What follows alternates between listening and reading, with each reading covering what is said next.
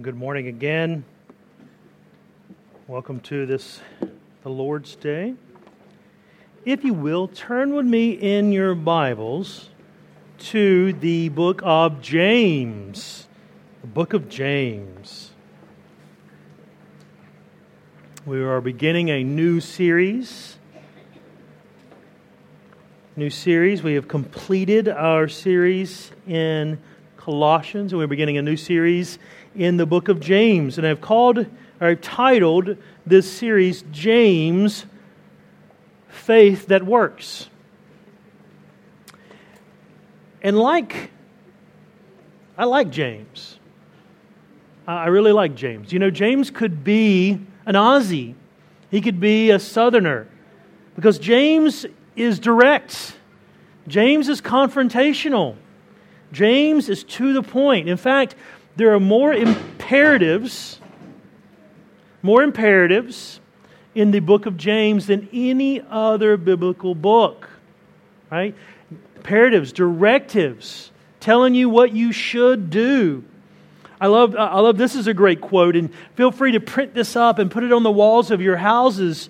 James 4 4, you adulteresses, do you not know that friendship with the world is hostility towards God? How many of you are going to put that on the wall in your house? Right? James, he's not scared, as we would say. He doesn't pull his punches. But what about the book itself? What, what is James trying to convey? What is, he, what is he looking to convey not only to readers 2,000 years ago, but what is God trying to tell us now as well? But see, James's purpose is to challenge his readers to live out their faith. He makes multi- multitude of statements in regards to faith and works. Faith without any action is just head knowledge. In fact, he even says that you're no different than demons. Just because you have the correct theology doesn't mean you're a Christian. Demons know exactly who God is. They knew exactly who Christ is, but they will not bow the knee. Head knowledge alone is not enough for salvation. And so James confronts these believers with the reality of a life that must demonstrate an inward change. It's not about just believing a set of doctrines. True faith is always demonstrated in a love for God, our affections, our mindset, and then a love for each other and a love for the world, the desire to see the world come to know Christ, the sharing of the gospel. But he wants Christians to live consistent lives. You know, a big push in the medical field is wellness or wholeness, dealing with all aspects of people's life. Well, well James wants to also deal with wholeness because he wants you to be a whole person. He wants you to be a mature person, a complete person. James uses the word perfect. And that perfect is, a, is it can better be translated as complete or mature. That's James's goal. I was thinking as I was thinking and just reading the book of James, I remember a story that was told of a zoo that was noted for their great collection of animals. Well, one day the gorilla died, and in order to keep up the appearance of their full range of animals, the zookeeper hired a man to wear a gorilla suit and fill in for this dead animal. Well, the man didn't know how, to act like a gorilla very well. As he tried to move around very convincingly like a gorilla, he got too close to the wall of the enclosure and he fell and he tripped and fell into the lion exhibit. And as he, as he screamed and as he, as he was yelling, thinking his life was over, the lion spoke to him and said, Be quiet, you're going to get us both fired.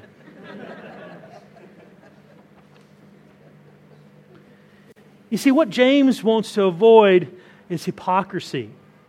He doesn't want you walking around in a Christian suit when in inside there's no change in your life.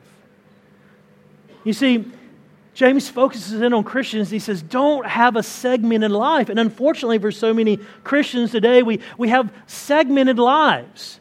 We have our, our children's ministries. We have, excuse me, our children's activities. We have family activities. We have church activities. And we have all these other activities. But our, our Christian faith is only spoken about and only even mentioned when we go to church. See, they're segmented lives. That's a segment. That's the definition of a hypocrite. Is inconsistency. You're, you're wearing a mask to hide the person that you really are.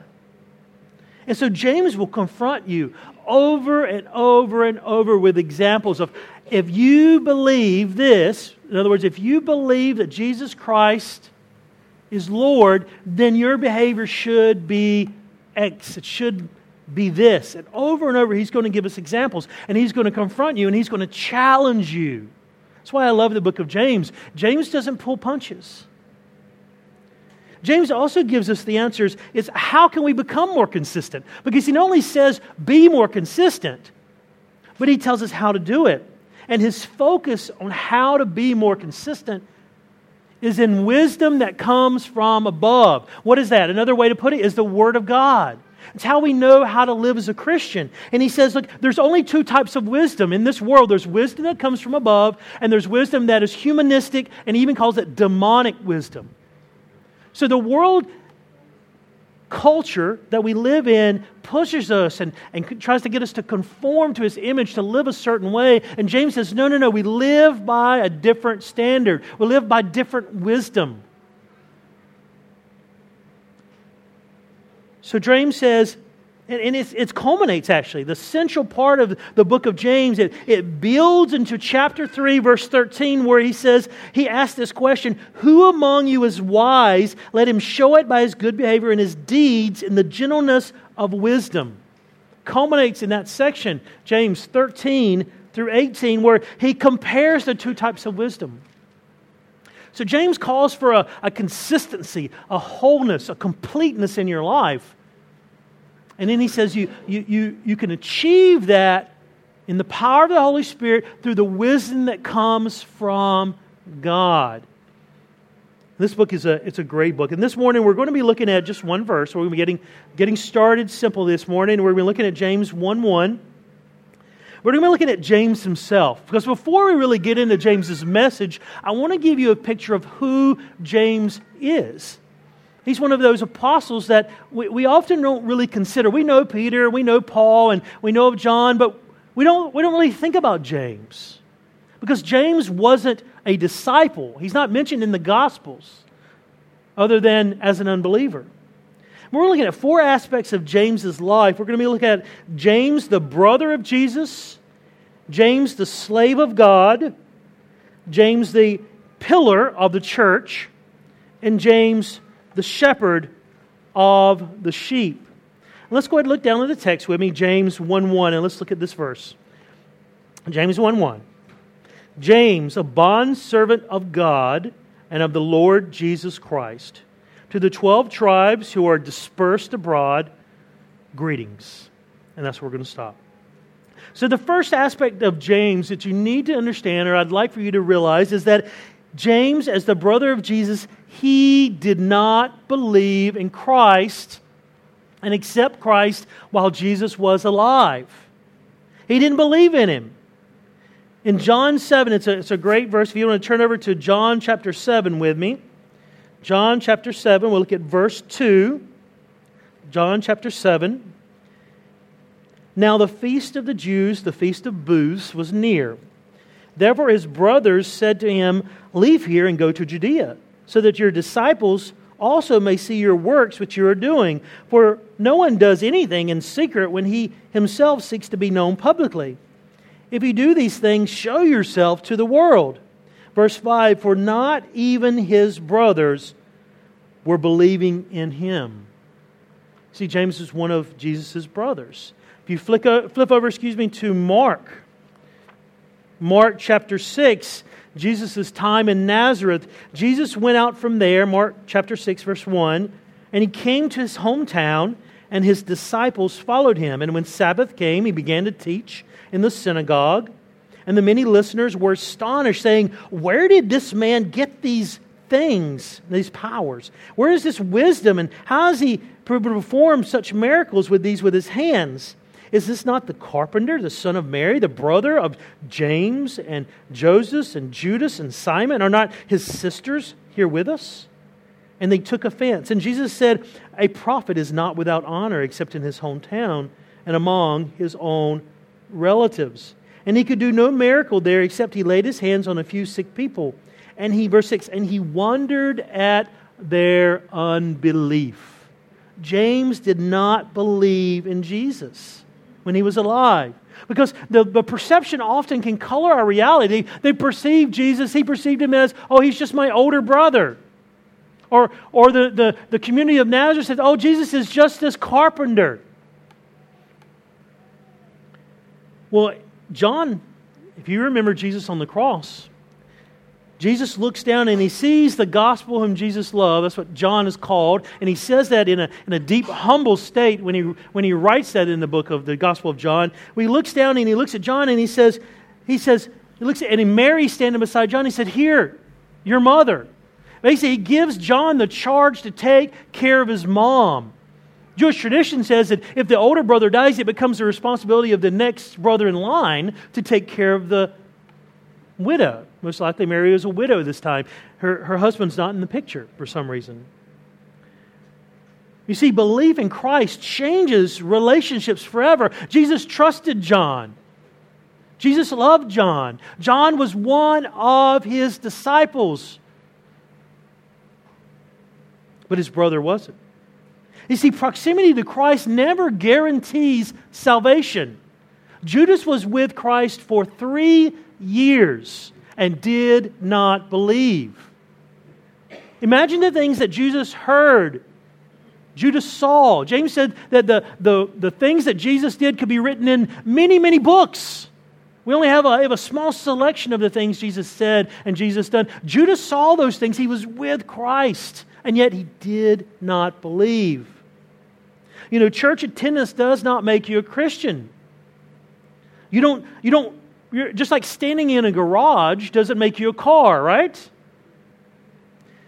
You know, our family attachments don't make us a Christian as well.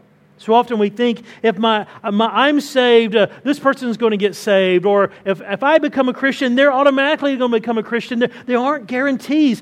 Each individual person is responsible for their own sin before God. That's one of the reasons, among others, why we don't baptize infants in this church. We believe that the, the new covenant community, the new community, is made up of believing Christians. We are baptized to demonstrate what the inward change has already occurred in our hearts. We're showing others. It's one of the two ordinances of the church, one being the Lord's Supper, the other one is baptism. Jesus' command go into the world, make disciples, baptizing them in the name of the Father, the Son, and the Holy Spirit. We baptize believers only. There is, yeah, I got invited to a friend of mine. He's, he's Presbyterian, and he invited me to his, his baby's baptism. And I told him, I said, Brother, I'll go there to support you. I love you. But, you know, if you want to publicly bathe your baby, it's up to you. Because that's all it is. You're just washing some warm water on a little baby. It doesn't have any spiritual significance. The Catholic Church says that if you baptize infants, they become part of the, the church and they receive special grace. We each are responsible for our own sin before God. We all have to come to God individually. Right? That's why we're, we're, we baptize believers only. You see, this offends. This offends many I have a buddy that was a friend of mine in a, in a, in a pastorship in a church that was in New Orleans, heavily Catholic area, and it, it would offend family members. They, they would get, a person would come to know the Lord Jesus Christ and they would be, hold to believers' baptism and their family would be offended. Well, you were baptized as an infant. Well, they would have to explain, rightly so, the gospel to their family members and say that that baptism is worthless. It means nothing. I'm a believer, I'm a saved Christian now. And they were offended because the gospel always offends. When you share the gospel, we don't say it offensively, but the truth that people can't save themselves, the truth that, that people are self righteous and that all their works are filthy rags offends people. The gospel offends. So James, James didn't believe. He, he was the brother of Jesus, but he didn't believe in Christ. It actually took a personal visit from the resurrected Jesus for James to believe. Paul says in 1 Corinthians 15 7, he says that Jesus appeared to the 12, and then he appeared to James, and then he said, Then he appeared to me last of all. That's Paul. So Jesus appeared directly to James, and at that point, James became a Christian. James 1, he says, James, he says, a bond servant of God and of the Lord Jesus Christ. So James is not only the brother of Jesus, but James is a slave of God. He's a doulos, for the use of the Greek word. He's a bondservant or, or a slave. Uh, it, for him, as an indication of humility. No longer did he look at Jesus as my older brother, but he looked at him as God and Lord. And you can see that in the fact that he says, I'm a bondservant of God and the Lord Jesus Christ. He equates the two, equates God the Father with God the Son. He submits to him. He's changed. He was a slave to sin, and now he's a slave to Christ. You know, a doulos, a bondservant, a slave, is, is one who is deprived of their personal freedom and they become solely the instrument in the hands of the master. You know, we are called to be slaves of God. You remember Colossians 3, verse 24, and, and Colossians 4 1, we were talking about slaves and masters, and we were applying to the context, the modern context of employee employer. Basically, Paul says, Do your work as a, as a slave, as a servant to Christ. He's who you're working for. And if you're a master, you, you know you have a master. The whole point is you're both slaves and you're equal in the eyes of God. You, you have different positions and different roles, but you're all slaves. We're all servants of Christ. You know, Queen Elizabeth, in case you guys didn't know this, is a constitutional monarch of Australia. It's a concept that Americans don't really get, but she is a, apparently, she's a figurehead. She has very little political power except to appoint the governor general and a few other, other particular people. But the prime minister is where it's at, right? The prime minister is where the political power really rests in this country. And that you vote for a prime minister and he sets forth the agenda. Well, brethren, we, we often treat Christ as our constitutional sovereign and we want to be the prime minister. You see, God is the figurehead while we act independently. We make our own decisions and we don't consult with Him and, and we do what we want to do. Instead of a slave, we're, we're the prime minister and we, we give nominal recognition and praise, but yet we want to control our lives. We want to take the honor for ourselves. We want to make the important decisions ourselves.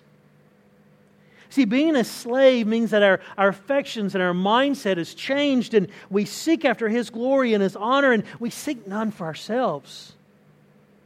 We look to be obedient not only to His will from obligation because of what He's done, but because of love for Him. His sacrifice drives us. We can willingly and humbly say, just as James could say, that we have come in contact with the resurrected Lord. He's changed our hearts, and we submit to Him because we love Him. He's our bondservant. You see, James received that personal visit, and he was confirmed to be an apostle. In order to be an apostle, you have to have a personal visit from the resurrected Lord. That's why there's no apostles today. You have to be confirmed by other living apostles. Why there's no apostles today? You see, in the States, we have a political term we called rhino, because we have two political parties in the States. Now, they're made up of smaller groups, but there's mainly two political parties, Republicans and Democrats. Generally, the, the Republicans uh, fall on the, the, the, the, right to conservative side of the spectrum, the Democrats, uh, the more liberal slash progressive left side of the spectrum, and then you have kind of a blend in between. America generally is a center right country. And, but what you have, and we, have this term in America called rhinos. And what it is is Republican in name only. Right? They, they seem to be Republicans, but they're not very conservative. Right? They often don't even vote with the Republicans, and they're kind of a, a moderate mesh of, of belief. Well, a visit from the Lord Jesus Christ forever changed James as it changes you the challenge for us and the challenge that James is going to make to you as we go through this book is that you would not be a chino, not a pair of pants, but that you would be a Christian in name only. He wants to see consistency. So not only is James a brother of Jesus, not only has he become a doulos, but he became a pillar in the church. In Galatians 2 9, when Paul goes to present his gospel to the church in Jerusalem, he mentions James, Peter, and then John. James is always mentioned first among the pillars. And Paul actually said that he is a pillar in the church in Jerusalem.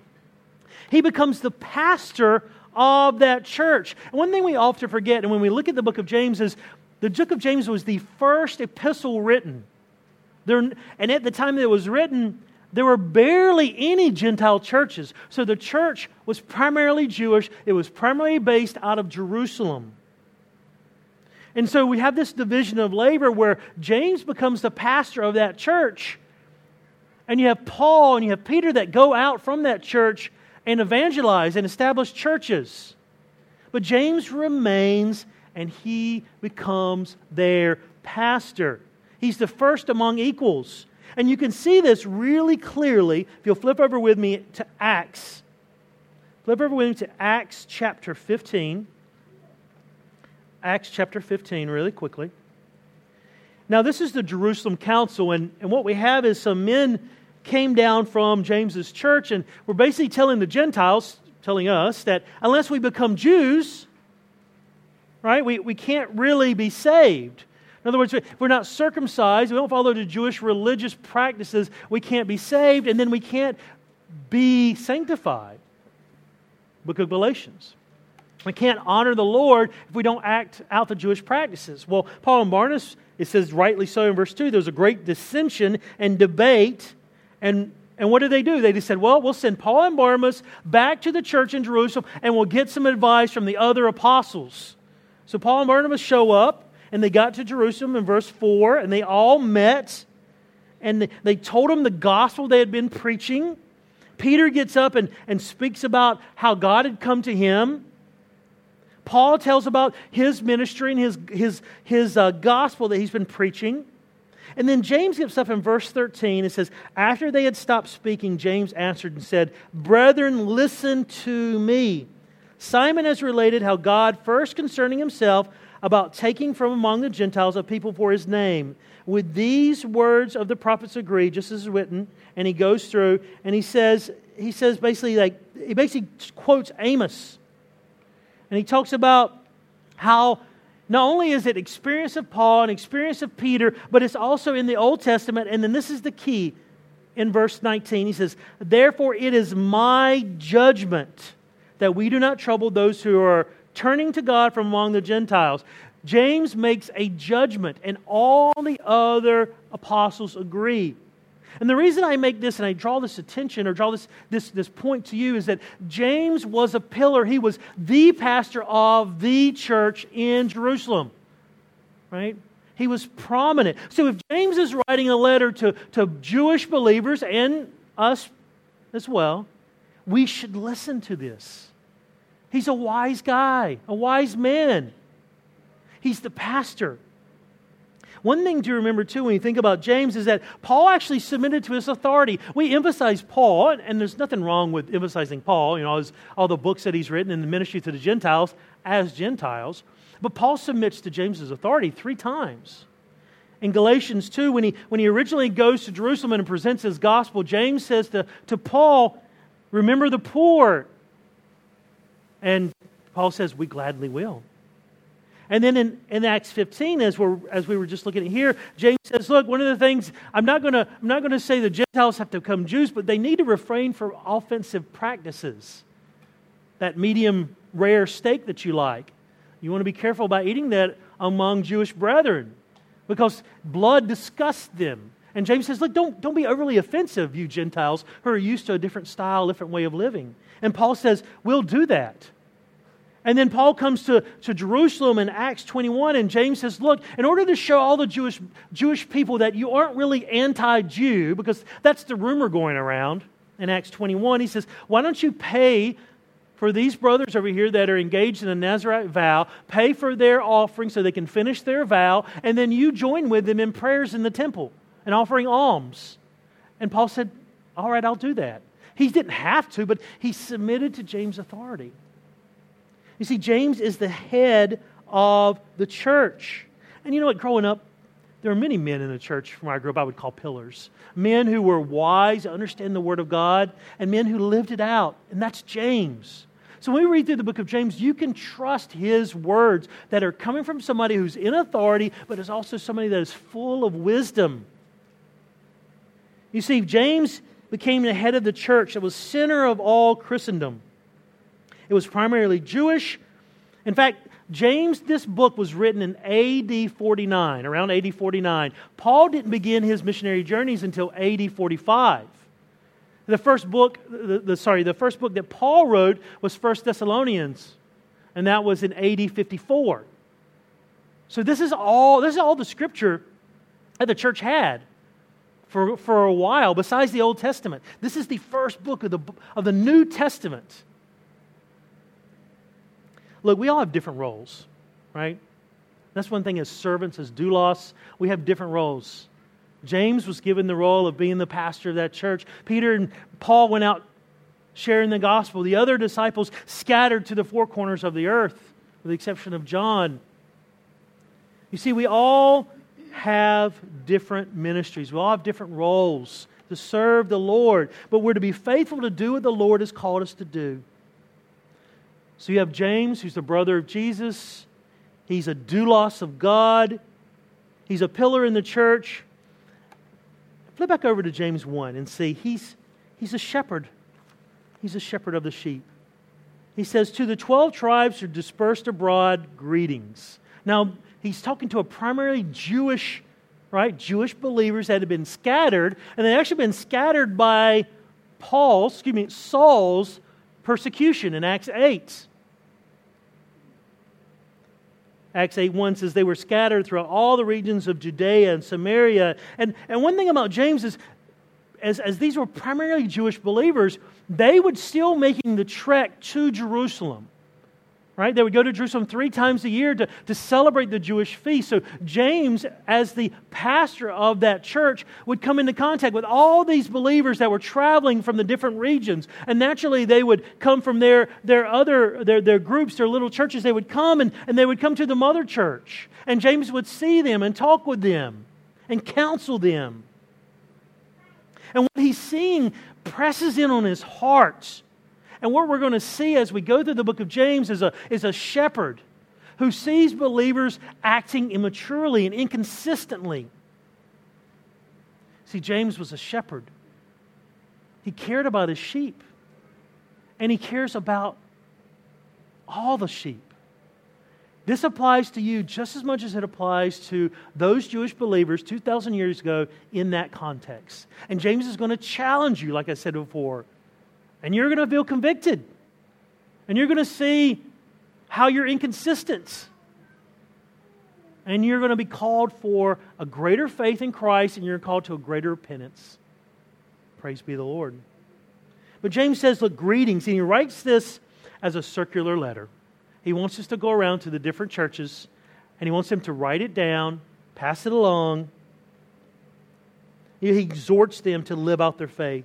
True faith is always demonstrated in your life.